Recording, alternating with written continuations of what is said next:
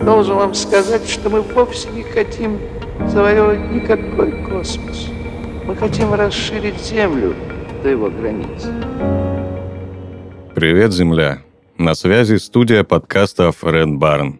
Это еженедельные новости науки и космоса.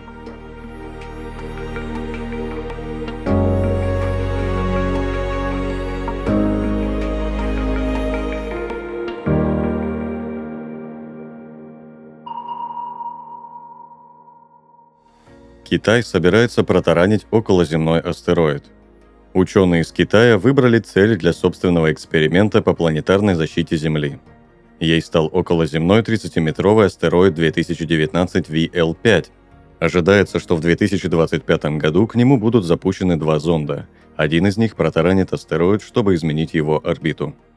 Первый практический эксперимент по защите Земли от опасных астероидов был проведен НАСА осенью прошлого года – Зонд Дарт протаранил 160-метровый астероид Диморф, который находится от Земли на расстоянии 11 миллионов километров и образует пару с другим более крупным астероидом Дидимом.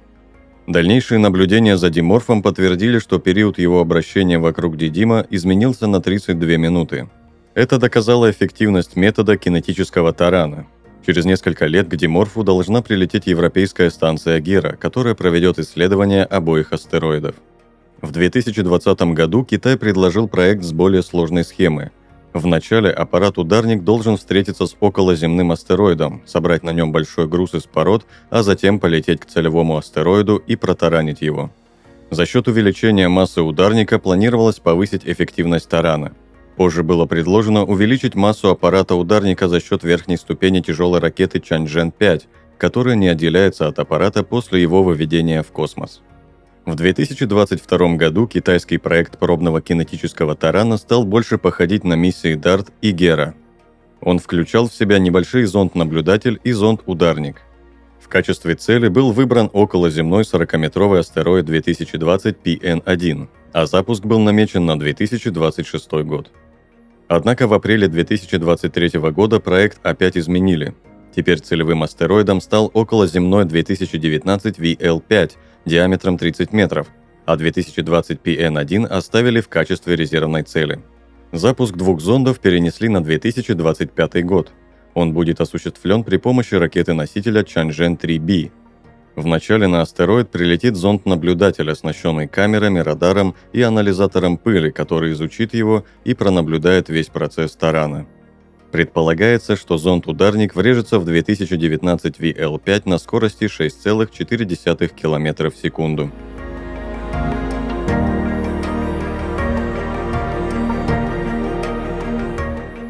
Европейская межпланетная станция полетела к Юпитеру для изучения его спутников. В пятницу 14 апреля тяжелая ракета-носитель Ариан-5 отправила в космический полет автоматическую межпланетную станцию JUICE – Станция создана специалистами Европейского космического агентства для изучения трех естественных спутников Юпитера. Ракету со станции весом 6 тонн запускали с космодрома Куру во французской Гвиане. Зонд был выведен на орбиту высотой полторы тысячи километров, откуда он начал самостоятельный полет к самой большой планете Солнечной системы. В рамках миссии межпланетная станция будет исследовать три крупнейших ледяных луны Юпитера – Европу, Ганимед и Калиста – Согласно данным астрономов, под их ледяной поверхностью скрываются океаны жидкой воды. Миссия JUICE должна изучить спутники на предмет потенциальной возможности жизни в их океанах, проанализировать поверхность, атмосферу и окружающие Юпитер кольца. Станция должна достигнуть Юпитера в июле 2031 года, где она совершит серию пролетов вблизи Европы и Калиста – а в декабре 2034 выйдет на орбиту крупнейшего в Солнечной системе естественного спутника Ганимеда, исследование которого представляет для ученых наибольший интерес. Научная миссия вблизи Юпитера и его лун рассчитана примерно на 3,5 года. Она закончится в сентябре 2035 Стоимость проекта JUICE составила 1,6 миллиарда евро, Помимо Европейского космического агентства, в его реализации приняли участие Национальное управление США по аэронавтике и исследованию космического пространства НАСА и Японское агентство аэрокосмических исследований.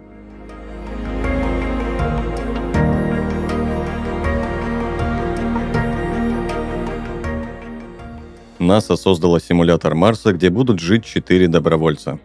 Прежде чем отправить первую пилотируемую экспедицию на Марс, нужно выяснить, могут ли люди вообще перенести долгий перелет и обжиться на планете. С 2007 по 2011 год в России уже проводился эксперимент Марс-500, который доказал, что человек может выдержать многомесячное нахождение в замкнутом пространстве космического корабля. А теперь НАСА напечатала на 3D-принтере симулятор жизни на Марсе, где четверо добровольцев будут жить и работать в течение целого года – Симулятор Марс Дюн Альфа находится в космическом центре имени Линдона Джонсона в Техасе и занимает площадь 158 квадратных метров. В нем есть кухня, гостиная, зоны для медицинского осмотра и занятий спортом, две ванные комнаты, вертикальная теплица для выращивания зелени и рабочие станции. Эксперимент продлится три года с участием трех разных экипажей. Первая команда «Марсиан» должна приступить к заданию уже в июне – Основную часть времени люди будут проводить в симуляторе космической базы, но иногда им придется выходить наружу, где будет реконструирована марсианская пустошь с электростанцией и теплицей. По плану участники миссии столкнутся с некоторыми трудностями. Иногда у них будет ломаться оборудование, а количество ресурсов будет ограничено.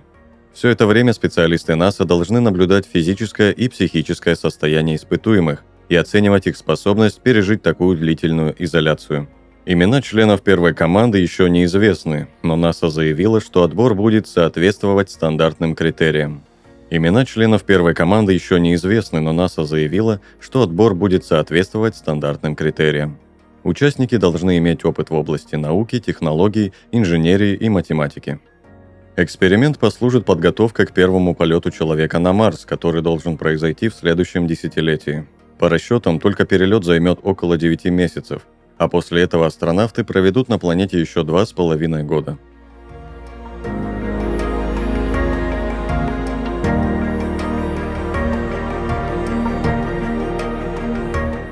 Инженеры предложили идею грузовых парусников, ныряющих в Солнце. Проект Sundiver – это по сути солнечный парусник – Благодаря использованию передовых технологий он сможет на огромной скорости переносить 15-килограммовые грузы туда, куда прежде люди не могли отправить зонды. Идея была предложена инженерами из США, и за нее они получили грант НАСА. Агентство интересовал метод вывода космического телескопа на расстоянии около 500 астрономических единиц от Солнца. Одна астрономическая единица – это примерно 150 миллионов километров. Однако разработанная технология может быть полезна и для других задач – Авторы проекта рассчитали, что полная миссия Сандайвер сможет переносить груз со скоростью 7 астрономических единиц в год. Этот показатель в два раза выше, чем у Voyager, самого быстрого космического аппарата на сегодняшний день. Но чтобы набрать такую скорость, парусникам придется проходить очень опасным маршрутом, буквально нырнув в Солнце. Эффективность солнечного паруса прямо пропорциональна объему солнечного света, который он улавливает. Чем ближе корабль к Солнцу, тем большую скорость он развивает. Близость к Солнцу имеет еще одно важное преимущество. Воспользовавшись его притяжением, сандайвер может полететь на большой скорости почти в любую часть системы. По большей части необходимая для этого технология уже существует, так что собрать функциональный солнечный парусник возможно. Однако у инженеров есть более амбициозный план. Он требует более сложных решений, которые пока находятся в разработке. Например, технологии быстрой лазерной связи, над которой трудятся участники проекта CPOD. Лазерная связь могла бы еще больше снизить расходы на подобные программы, хотя они и так меньше, чем у полетов на химических двигателях, а большую часть компонентов системы можно использовать повторно. Таким образом, даже самые дорогостоящие космические миссии обойдутся в сотни миллионов долларов, а не в несколько миллиардов, как обычно –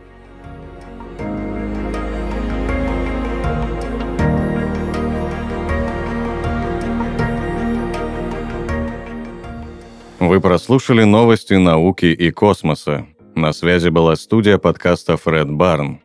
Подписывайтесь на нас и помните, что информационная вселенная бесконечна.